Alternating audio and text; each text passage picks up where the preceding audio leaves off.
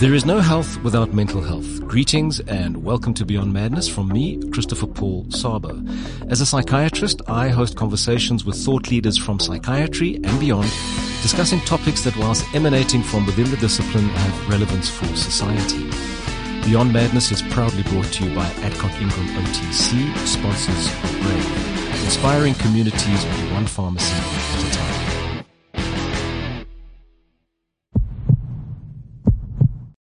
a recent article in the Spectator magazine posed an intriguing question.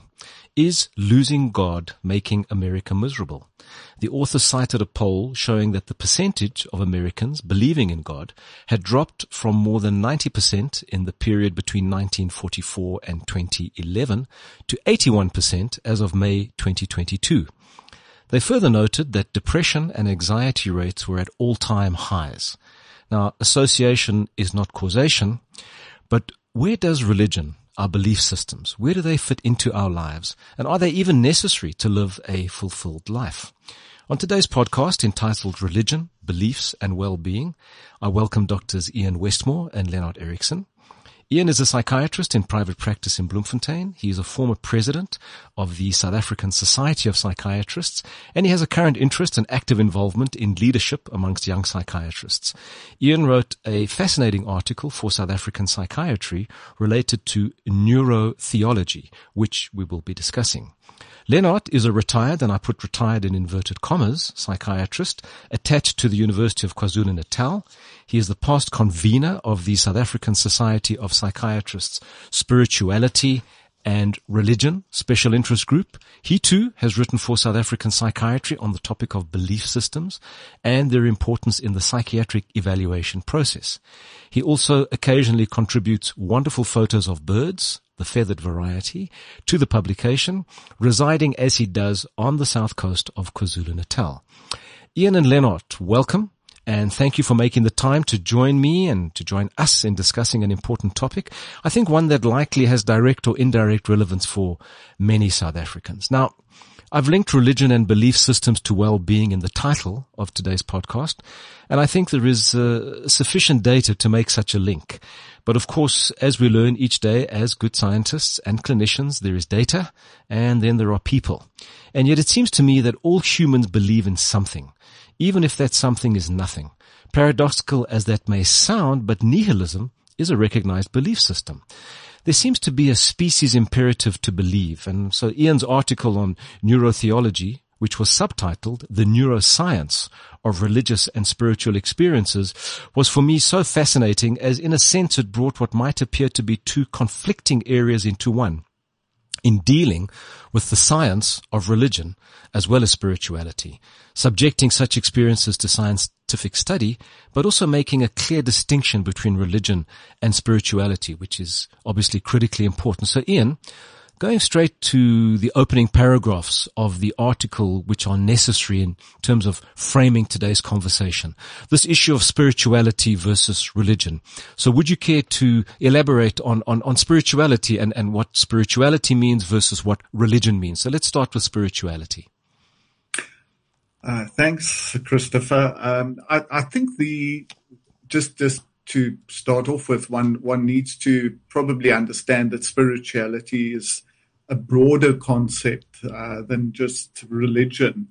Um, if you if you just look at the basic definition of religion, the Oxford Dictionary defines it as the belief and worship in a superhuman controlling power, especially a god or uh, other gods, if you if you can put it that way. Whereas spirituality um, is a much broader um, concept, and in modern times, the emphasis is on the subjective experience. Uh, you can say it's the deepest values and meanings by which people live. It incorporates personal growth and transformation, usually uh, separate from organized religious institutions, uh, such as a belief in a supernatural, something beyond the known or the observable realm but also incorporating things such as personal growth or uh, quest for an ultimate or sacred meaning, uh, religious experience, or even an encounter with your own inner dimension.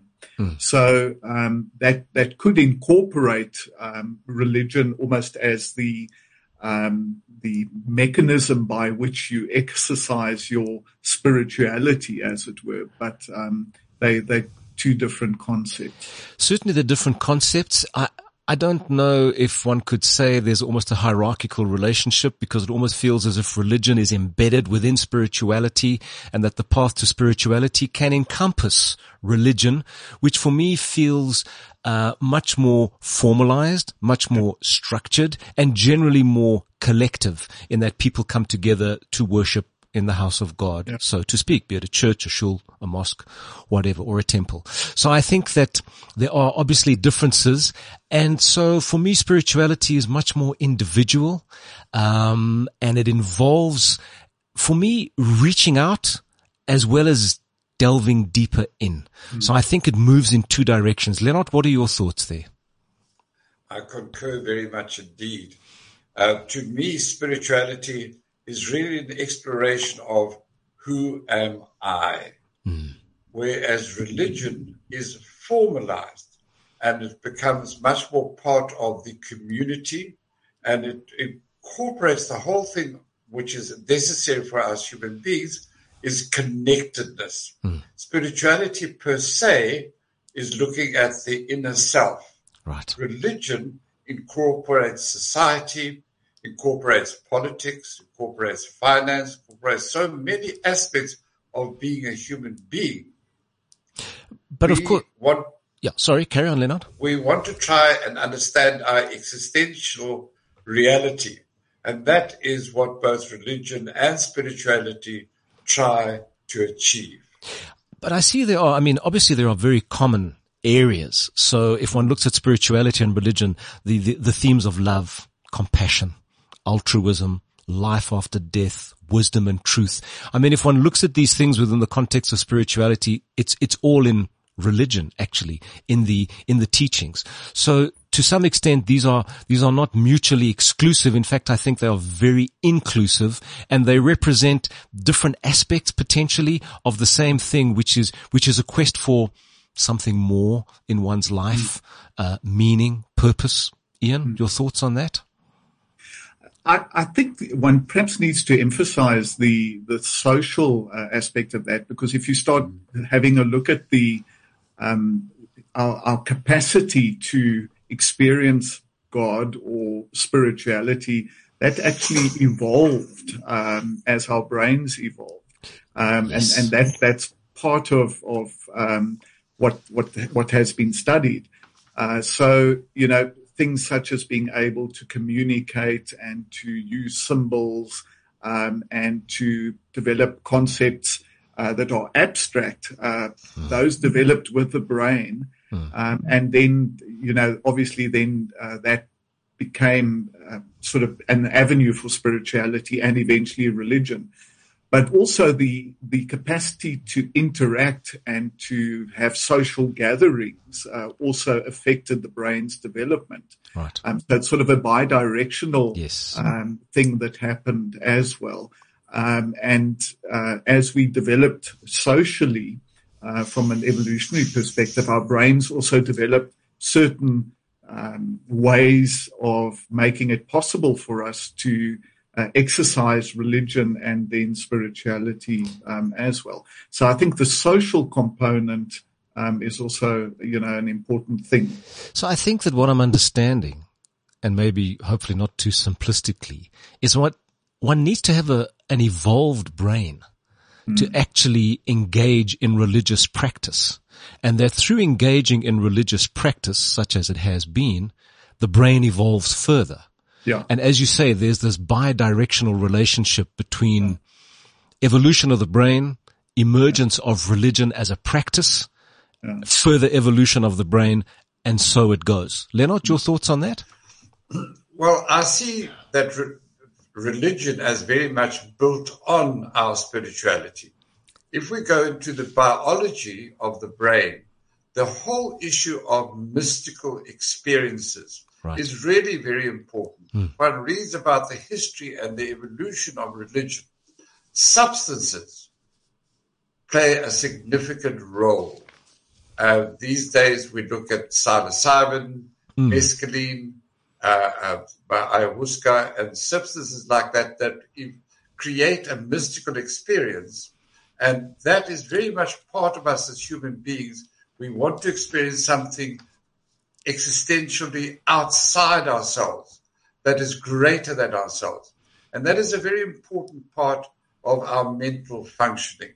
And I believe that is the foundation of religion, which then built on that and created the social construct which allows society to form one body where they connect. Well, you see what I find really interesting because you've you, have you have mentioned the hallucinogenics or the psychedelics, and there's a lot of discussion now around the use of psilocybin for all sorts of things. Uh, and you know, I think as a medical person, when somebody comes forward with a product that appears to be a panacea for everything, you kind of ask a question, well, is it then a panacea for anything? Because the truth of the matter is it, it, it seems inconceivable that one substance, in this instance psilocybin, is going to answer all these questions. And so I started to think about it a little bit more. And then I began to look at it within the context of contemporary society. And the one thing that every person who will take psilocybin, well, generally it, it, it seems to be the case, will have a spiritual experience.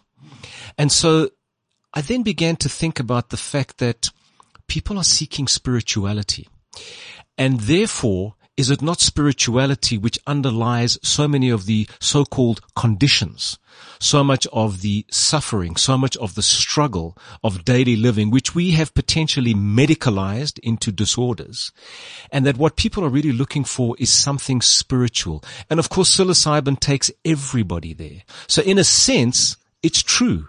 Psilocybin does provide an answer for, for many people who have different problems, so to speak, and yet maybe the fundamental commonality between many of these problems, be it depression, anxiety, substance abuse, you name it, pain, is the absence of spirituality or the need for spirituality. So I'm just putting that into the mix because, you know, you've, you've raised the issue of, of, of substances. And I know, Ian, that in, in your article, you also comment on uh, psilocybin. And I mean, I go back to Aldous Huxley's Doors of Perception, um, and another Spectator article written with the title, How LSD, lysergic acid uh, diethylamide, helped me to find God.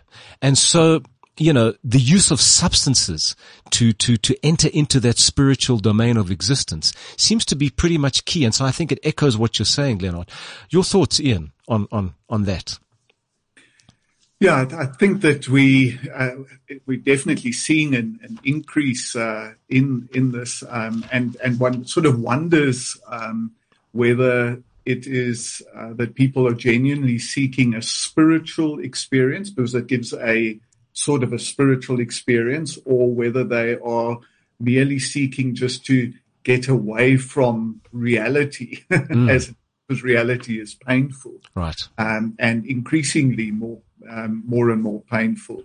Um, and and I think that you know that well that's perhaps my view. I think that sometimes the problem with um, a lot of religious experience uh, uh, practices um, and especially very fundamentalist religious uh, uh, practices, is that um, people don't necessarily learn how to deal with pain. And I think it's the, the, the, the, the same problem with people that are just seeking to have some sort of out of body experience just to avoid the pain of life. So for some people, um, the problem with their religious experience or even their spiritual experience is that it becomes meaningless when it doesn't relieve the pain that I mm. experience in life. Um, or if I become so overwhelmed by life that at the end of the day I, I can't deal with things because I'm so depressed, um, then my religious experience or my spiritual experience doesn't mean anything to me. I just find I mean, I'm, I'm thinking about religion and I'm thinking about the rituals of religion. And I find that very often people engage very religiously in the rituals. And for them, that is religion. And I think that echoing your, your point, the issue of spirituality is lost. So it's almost if I, if, if, if I adhere to the rituals, I'm being a good person, I'm a religious person, I'm a devout person, but you're not going beyond in terms of actually tapping, tackling some of the deeper issues of mm-hmm. life and some of the things that maybe trouble you and, and, and, and, and haunt you in, in that sense. So I, I, and, and this is not a criticism of religion. It's just an observation. I don't know what your thoughts are, Leonard, but I mean, for me, I see that for some people, it's very much just a, a ritualistic practice as opposed to delving deeper. And, and there we talk about now going into the more spiritual realm where religion is a vehicle to potentially get you there.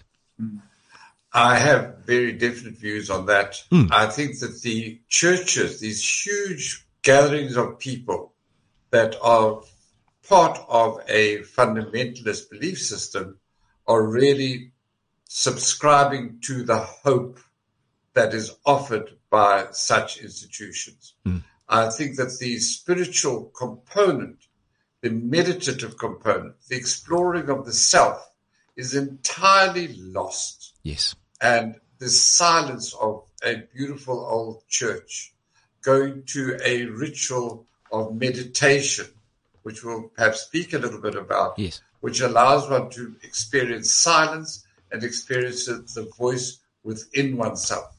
So I think that modern churches have really lost, in a sense, the need to fulfill spiritual hunger mm. has been replaced by some materialistic promise of hope if they belong to this particular church or whatever the case may be. And that I find incredibly sad because it's really avoiding the issue and the beauty of spirituality. Well, music is just such a wonderful component that emphasizes yes. that part of our brain that requires to connect with spiritual and sensitive things in our head. Well, certainly, I'm, I'm, I'm thinking about the experience of being in a in a in a chapel alone, mm-hmm. and there is something about that silence that is very peaceful and mm-hmm. gets one to be much more reflective and introspective, and to really mm-hmm. engage with one's thoughts, feelings, issues, and to some extent I mean, might one say that prayer is a kind of meditation in itself? I'm not saying that it is, but just a question. I'm going to ask you, Leonard, because we've raised the issue of, of, of this mm. kind of meditation. And then I'll flip to you, Ian, to see what your thoughts are. So, Leonard, I mean, meditation and prayer, are they one and the same? Is that what we're doing when we pray? Are we in a sense, meditating as we reflect and we engage more meaningfully with the things that trouble us and try to find solutions? I think prayer is very much a part of the whole thing that we're discussing. Having been with monks mm-hmm. who then in dark churches with only one red lamp shining will offer a prayer followed by a long period of silence. That I think is really enhancing a spiritual experience. Being in a guitar filled, drum filled room with people speaking about all sorts of issues, I think is the other side of what I, uh, what I believe in. Well, certainly, before I get back to Ian, just talking about you know the collective, I do find um, in the mass, I'm Catholic, full disclosure. Um, there's a point in the mass where everybody turns to everybody else and they offer them a sign of peace mm. and you shake hands and you make eye contact and you exchange uh, a greeting often with strangers around you because that's what you're encouraged to do. So I think that even as much as one is talking about the individual pursuit, mm-hmm. there is something in the collective that I think mm-hmm. is very important. And I think that's a human need actually to reach out and the touch, the physical contact, which is very important, and uh, just sharing and, saying, "Go in peace," you know, because I think peace is something we all want. Ian, I'm talking too much. Your comments. yeah, I, I, think if you think of, of prayer perhaps in a different way as uh, a more basic understanding of it as being a communication with God or whatever your concept of God is, um, then then we have to think that there's some sort of communication happening up here. Right. Um, whereas meditation is not necessarily a communicative process. Right. So, um, you know, when you're meditating, and if you look at what happens in your brain, um, you essentially using your frontal lobes uh, mm-hmm. to meditate. Um, and uh, if you start using uh, language uh, such as in, you know, a Catholic prayer, nuns praying, um, it actually employs different areas of the brain, including the, the frontal and the temporal areas of the brain, more than what you would, for instance, just meditating. Right. Um, so, yeah, I, I, I, think that it depends on how you look at it. Um, it's interesting. I, I, think that people nowadays, um, the, the, the focus is much less on the so when people say that I'm a spiritual person, they're yes. actually saying I'm actually not interested in the the social component right. uh, that is involved in in going to church or in you know organized religion. It's it's an introspective process. It's a, it's an alone process. They don't think of it often as a process where they're doing something with other people.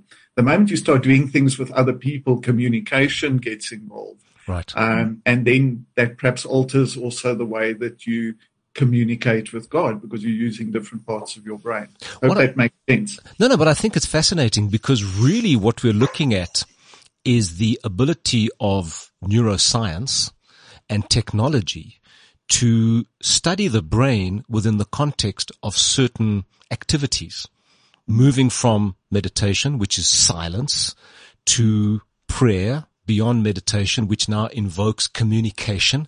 And suddenly there are different parts of the brain that are actively engaged and involved in this process.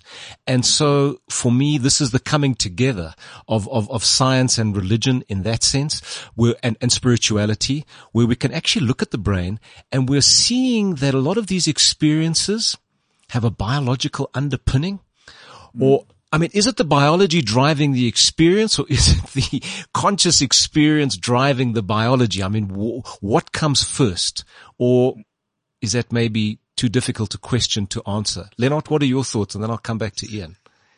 Well, I think, as I often say, everything starts in the brain. Right. And so the biology of the brain has evolved over millions of years until we came to the point of consciousness. And it's the whole issue of consciousness which confronts us.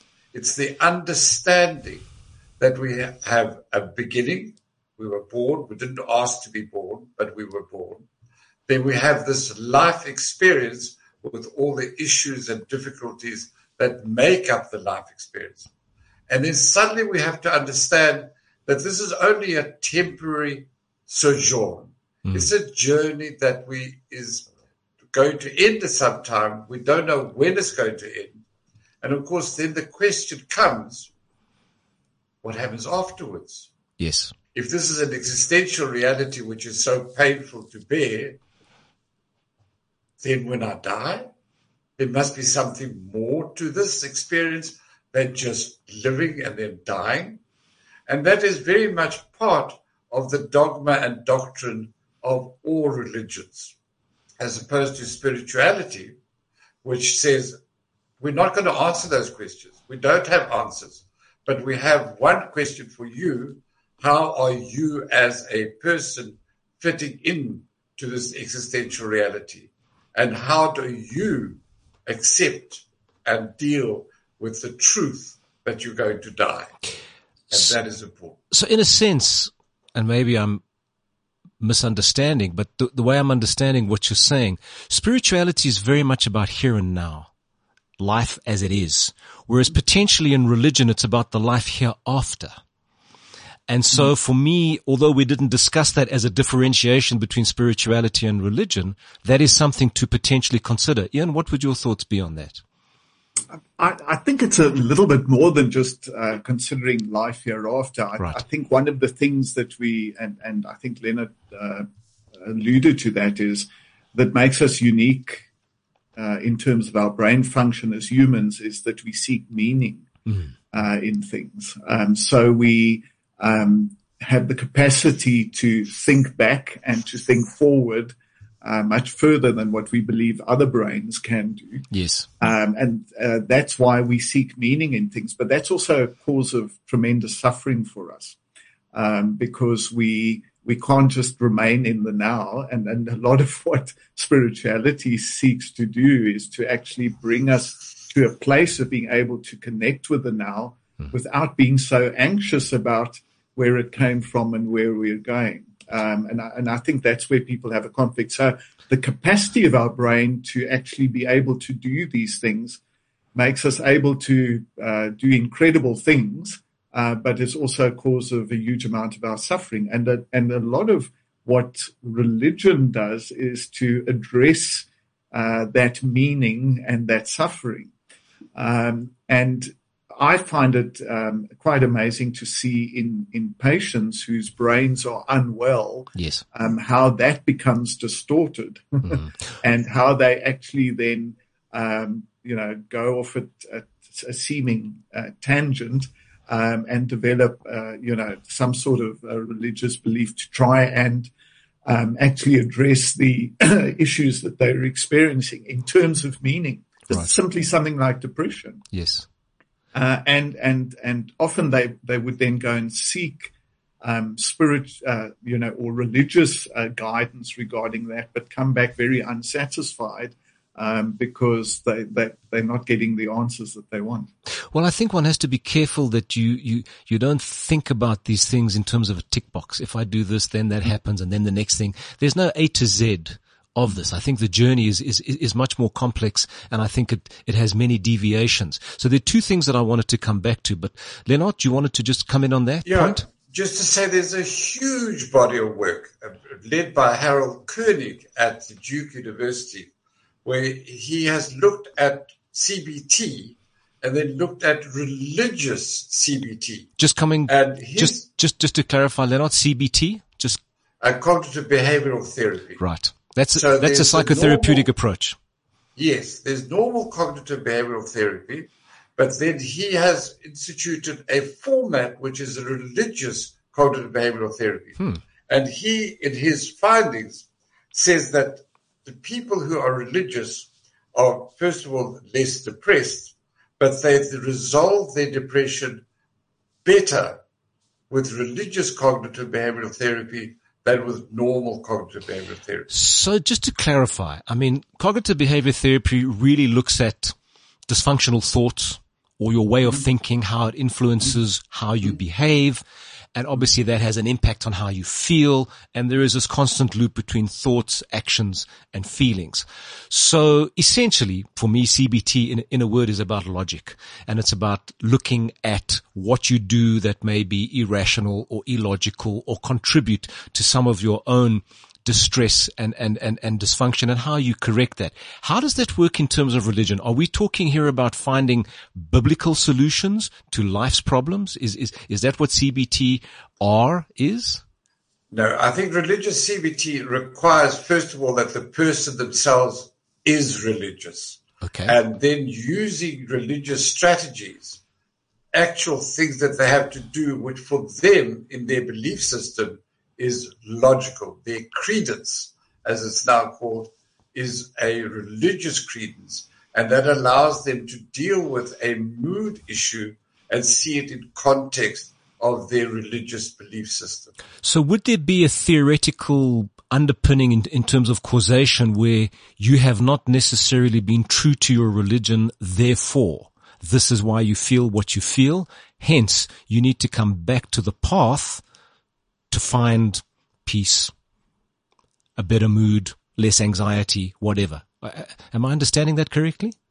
I don't have enough experience to answer that, Okay. but I believe, I presume that it gives the person existential meaning Right. by them rejoining, reconnecting with their spiritual beliefs. Okay. So I'd mentioned there were two things that I wanted to come back to and, and, and this issue of meaning, because Ian, you mentioned the word meaning and I want to quote Viktor Frankl. He's one of my favorites and, and he said psychological problems are related to failing to meet our basic spiritual need for meaning. And I think this is very important. Meaning. And he went on to say, due to egotistically, this is the individual pursuing happiness and success based on misguided values. Now he brings in, so there's values, there's the ego, there's meaning, there's all of these concepts. But I think the fundamental issue is, is around meaning. What's your purpose? Why are you here? Which I suppose also speaks to where did we come from? Where are we? Where are we going? So Ian, your thoughts in, in, in terms of what Viktor Frankl had to say about that spiritual need for meaning? I, th- I think one would probably argue that um, that that would be part of everyone's um, makeup and their development, and that's why a lot of people are moving uh, beyond what we call the classical biopsychosocial model yes. and understanding of things to a more biopsychosocial spiritual um, model as well, um, because that's an acknowledgement of um, that in everyone there is at least a spiritual component. Um, how you understand that and how you give expression to that um, is is very different. But but that will affect your um, view on things um, and how you develop and and, and so on. Um, just to come back to the ego, yes. Um, yeah, probably our ego uh, the way we understand the ego. And remember that my understanding is that the ego is something that, that is necessary, but it's it's it's not all of us. Yes. Um, the ego can very easily be um, sort of uh, the how should we say uh, caught up uh, with religion, uh, specifically with good and bad, and right. whether I am you know uh, doing enough or not doing enough. But it's a perpetual uh, cycle of not being satisfied, um, and and that's often I think why people then move away from spiritual experiences because they're caught up in ego. Mm. But you probably need to understand that it, that there's a movement beyond ego that we're much more uh, than just our ego. Our ego is just our vehicle by which we navigate uh, the world in in our sort of human way. Yes. Um, and and I think perhaps uh, people uh, identify too strongly with ego, and a lot of our work is to help them to move beyond that, mm-hmm. and that necessarily then moves you to other realms as well, and that's when people start saying, "Okay, well, I've got to start looking beyond just that which I understand." Yes, um, because death is, for instance. Um, a, a big threat to the ego, right? Uh, and that causes significant anxiety to us. Um, and that's why it's more comforting to know that we're not just ego. Absolutely. So, Leonard, you wanted to jump in? Yes. Um, the biopsychosocial model, I've put into the center of that beliefs. Mm. Because when I'm in the clinical situation, I ask the patient, what do you believe in? And I get remarkable answers from being only scientific, data based, to being mystical, to being fantasy filled, supernatural. And so it's so important in the clinical situation to really understand and incorporate what the person actually believes in. And of course, faith is a component of belief. It's a component of belief. So some people have very strong faith beliefs, mm. but when they're in a different context, they might have an, another credence. For example, they might believe in science, or they may believe in only data, or they may believe in conspiracy theories. So the whole thing of asking persons what they believe in will allow you a broader perspective of that person's mental functioning and mental health. Well, I think that is a very important component of the of the clinical interview. I did. I, I, I ask all of my patients about their religious beliefs, hmm. actually, and it's often a difficult question because I say, "Well, hmm. what religion are you?" And I'm often met with silence. Some people are on the other hand, very clear. I'm this or I'm that or I'm the next. But for many, and, and it surprises me because it's not a trick question. It's just a straightforward question, but it's kind of re- revealing in its, in its own way. And, and, and, and we tend not to dwell because I don't focus on that. It's almost like just part of the history taking where I'm just curious. Um, but sometimes it can be a departure point. But I want to come back to this issue of biopsychosocial spiritual.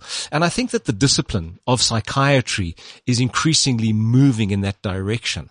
I think that we look upon ourselves as a medical discipline that is the most well, maybe those are my words, but I would regard us as the most holistic of all of the medical disciplines. We really do look at the whole person and we're adding a new dimension. And what's really interesting to me is that's coming out of research. And Cloninger is a name that I think uh, many of us are familiar with. And certainly he's looked at personality and the different aspects and dimensions of personality, of which there is one called self-transcendence. And here we're talking about the individual who looks beyond themselves and their immediate existence, which to some extent captures the essence or part of the essence of, of, of spirituality. And certainly the link between people who are more self-transcendent and happiness is there. And I think that the experience of life is a little bit different to those with low self-transcendence. So there certainly seems to be something in the need for spirituality or having a more spiritual basis to your existence, which contributes maybe to a better quality of life, but also in how you adapt to suffering or in fact when facing death. So I think it's, it's, it's, it's really important in, in a world that is fairly preoccupied with life and fears death. This whole issue of spirituality as, as a, as a means to actually navigate through this. Leonard? I'm going to, in fact, go the American Psychiatric Association's route. Yes. Which is avoiding the issue of spirituality and religion and speaking about culture. Aha. Uh-huh. So when I have African patients, right, and I ask them, what do you believe in? They provide the most interesting answers because from part of them and their history, they have an animistic belief system. Yes. So they believe in their ancestors, they believe in supernatural spirits. They believe in the spirituality of rocks and rivers. And then they have the post-colonial belief system, which is a monotheistic belief system and has to supplicate themselves to a Christian God or an Islamic God. So they have quite a diverse understanding of the world, and it's really part of culture. Mm-hmm. It really is part of culture. And when you look at what is happening in so many parts in, in the Middle East, so much of what is happening there is not actually religion, it's actually ensuring that the culture is being maintained. Well, I think what's really interesting is, is, is the whole issue of ancestors mm. and the importance of, of, of ancestors within the culture.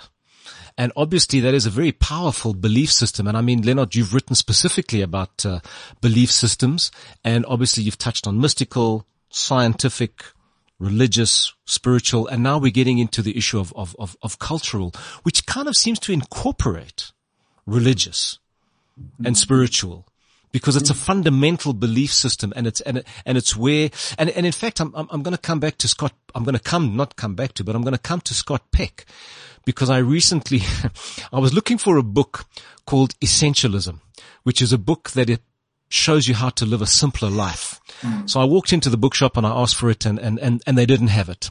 So I turned to my right and they had this shelf with various books that they were kind of promoting. And there was Scott Peck's The Road Less Traveled. I thought, goodness me, that's a throwback. And I'd read it many, many years ago. It wasn't my copy, but I bought a copy. And I came to his section on religion and he says something really interesting. He says, what is religion? And he says fundamentally, it's the understanding of what life is all about. And now, so this comes to beliefs. And so in that sense, he says, everybody has religion and that we define religion too narrowly and that we need to look at it more broadly. So I'm going to throw Scott Peck's definition of religion into the mix. And Ian, I'm going to come to you and say, well, what do you make of that?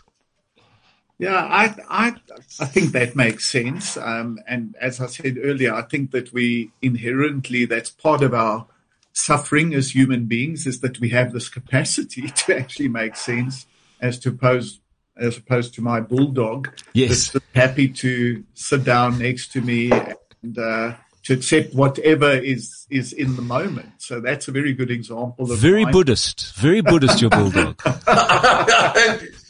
In fact, I like the image of the bulldog as Buddha. No offense to Buddhists, but uh, thank you, thank you. it's very mindful. So, So- so I, I, I think that that religion. You used the word vehicle uh, earlier on. Yes. I, I think that uh, that probably best describes. Um, you know the, the the different components that we that our brains then have employed uh, to actually be the vehicle for our um, uh, spirituality at different stages of our lives, uh, and then also to give meaning to them. Um, yeah, you, you spoke about the ancestors just Yes. as well. I just happened to because in in the Christian belief we don't often think of ancestors uh, and we don't refer to them. And I actually read a piece this morning um, by one of the mystics who actually said that that there's actually reference in the Bible Yes. uh, to um, the the female ancestors um, as being uh, ones that guide you and support you and so on. So that was just interesting to me. Um, so I, th- I think it depends. What struck me was that it depends on what you see at different stages of your life. Um, and our experience of um, spirituality and religion does tend to uh, differ as we uh, progress in life. Um, and, I, and I think that we typically see uh, people perhaps delving into different religious practices, for instance, in their adolescence when they are, their brains are developing in a different way. Uh, the abstract thinking is, is changing. Um, and then we also see often that um, classically in in later life, uh, there's there's more employment of uh, religious uh, experience or of religion, and you would perhaps say that that's because you're uh, you're beginning to become anxious about dying, and you, you're wanting to work out what's going to happen and and uh, give meaning to that experience of dying at the end. Uh, but perhaps biologically, there's something happening as well. Um, and it's got to do with how your brain is changing as you're getting older as well. Um, uh, that, that things like your hippocampus are changing. Right. Uh, and that's altering um, things in your brain, uh, perhaps causing a different type of uh, religious experience for you. Well, I mean, we've spoken about evolution and, and, and, and religion, and now we're talking about maturation and mm. religion, where the maturing brain is differently wired in a sense, and so thoughts, feelings, understandings shift as as we go along. But just coming back to this issue of, of, of neurotheology, and I think one of the lobes we haven't mentioned is the temporal lobe. And I think for us in psychiatry, certainly we know that certain forms of epilepsy, uh, complex partial seizures or so-called temporal lobe epilepsy, certainly uh, uh, lend themselves towards intensely religious experiences, religiosity, religiosity, should I say. And, so there one might say, okay, there is a structural uh, component of the brain that is uniquely uh, uh, wired for those kind of experiences. And I think, you know, when we move into conditions like schizophrenia, bipolar disorder or bipolar who is manic, again, that religiosity. And so there seems to be no question that beyond brain, um, structure, there's also function in terms of neurotransmitters. And so serotonin, dopamine, these all seem to be in some way linked, uh, where dysfunctional with religious experiences. I mean, and, and that doesn't sound really good to say, well, it's dysfunctional brain that leads to excessive but inappropriate religious thinking. But certainly the link between the, the, the biological and the spiritual or religious experience, there seems to be a link. Leonard? The Uppsala study looking at exactly and precisely that looked at why are there people who are incredibly religious and other people seem to have absolutely no interest in religion at all. Right. And they looked at serotonin receptor density Aha. and discovered that there was a difference in receptor density between people who were by nature uh, spiritual slash religious and people who said, "Ah, don't know what you're talking about. I have no interest in that at all. I have beliefs, but I have no desire to follow a spiritual path or to be part of a religious organization." So there is something in the biology of individuals that incline them more or less in different directions. So the question for me is, in essence, the neurobiology of, of, of religious and spiritual experience, as we've been discussing, certainly demonstrates uh, uh, an association between such experiences, brain structure, neurochemistry. So the question for me really is, does the identification of such an association suggest a species inclination towards such experiences, a species imperative or drive for such experiences, not because there is a God, but because as a species we need to believe in one, or because there is a God who created a built-in system to communicate once sufficiently evolved or mature. So for me, this is, this is the question actually that comes out of, of, of this. And I don't know what your thoughts might be in response. We can leave it hanging and for the listeners to, to, to, to think about themselves. But Ian, what would your thoughts be in Leonard? Yeah, I, I, think from what I read and as I, I wrote that article, um, you know, you, you were hoping to get some answers, um, yeah. but actually, one is actually left hanging um, because it's sort of a question of is it the brain for God or God for the brain? Right. Um, and that's sort of what you're saying over there. So I, I, think that neurotheology is is beginning, and it's since the 1990s, it's beginning to uh, with the technology that we have beginning to show us uh, what is happening in the brain during certain spiritual experiences. Um, and, and that's why, you know, there've even been experiments long ago to try and identify a God spot by activating certain parts of the brain. Right. And make, and, and sort of hoping that you would demonstrate some sort of a, a spiritual experience. Uh, those experiments were, were, were quite flawed um, and and weren't really uh, definitive. Um, so I, I, think the understanding that we're getting of the parts of the brain that are involved and the neurotransmitters that are involved are only giving us a part of the picture. Mm. we we can't um, we can't say that we know uh, the one or the other. Yes. What what I uh, what I have to accept is that it's uh, probably a bi-directional thing. Yes. So we'll we'll leave your answer there, Leonard. Um, I have a particular interest in polytheistic religions, uh-huh. from animism to uh, uh, to pagan beliefs, and then looking to see how society has moved away from polytheistic belief systems to a monotheistic belief system. Right. And that whole belief that there is a God, and you need to only look at, at Islam or Christianity, where it says there is one God. I was looking at the uh, uh, the credo of of Christianity, which says there is only one God. So, if one wants to look at it from a cultural perspective, one needs to understand that many people still hold a polytheistic belief system, which they then try and incorporate into a socially acceptable monotheistic belief system. Right. So I want to bring it back to, because that's a deep question.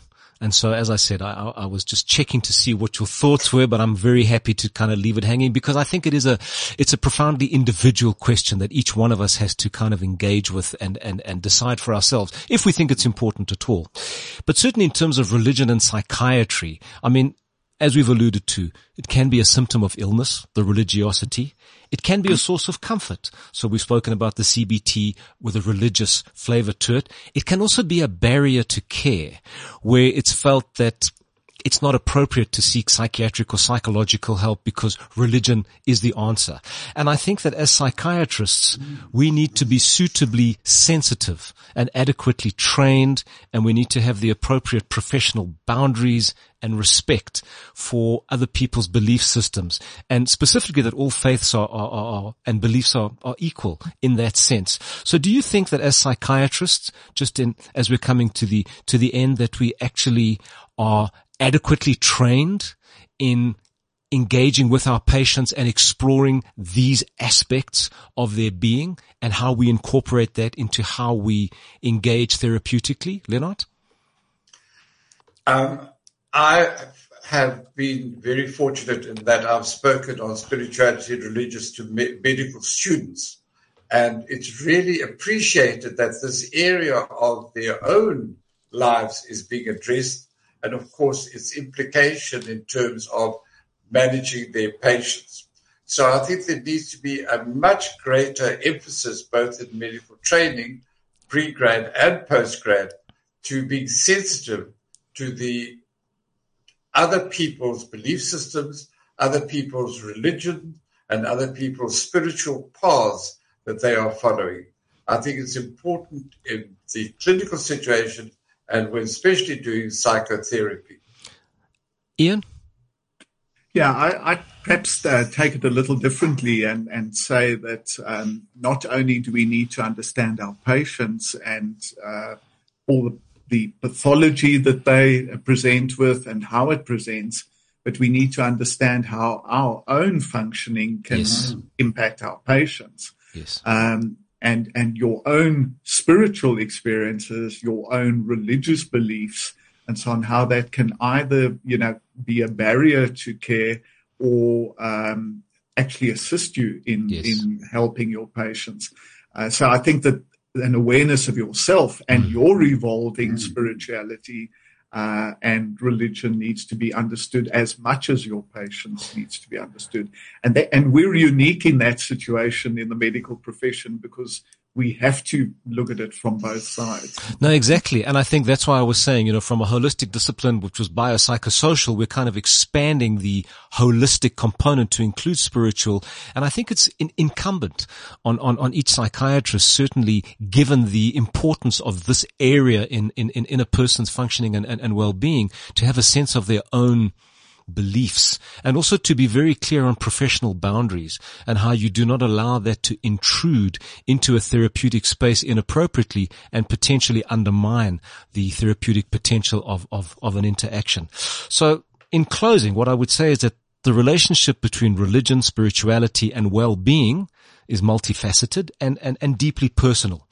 As a discipline, psychiatry is and psychiatrists must be sensitive to such areas of the lives of our patients, non-judgmentally, and with an understanding of how beliefs can impact on help seeking, understanding of illness, treatment, compliance with treatment, and potentially a need for collaboration with faith-based or traditional healers, which is something that we haven't discussed, but it is uh, a reality. So I want to thank Ian and Leonard for their availability and willingness to, to, to join us today. And I, uh, I'm going to close with a few words for you to ponder as we come to the end from the great Russian writer Dostoevsky from his novel Devils. The one essential condition of human existence is that man should always be able to bow down before something infinitely great. If men are deprived of the infinitely great, they will not go in living, go on living and die of despair. The infinite and the eternal are as essential for man as the little planet on which he dwells. So, remember, there is no health without mental health. I am Christopher Paul Szabo, and this is Beyond Madness, in proud association with Adcock Ingram OTC, sponsors of Brave, inspiring communities one pharmacy at a time.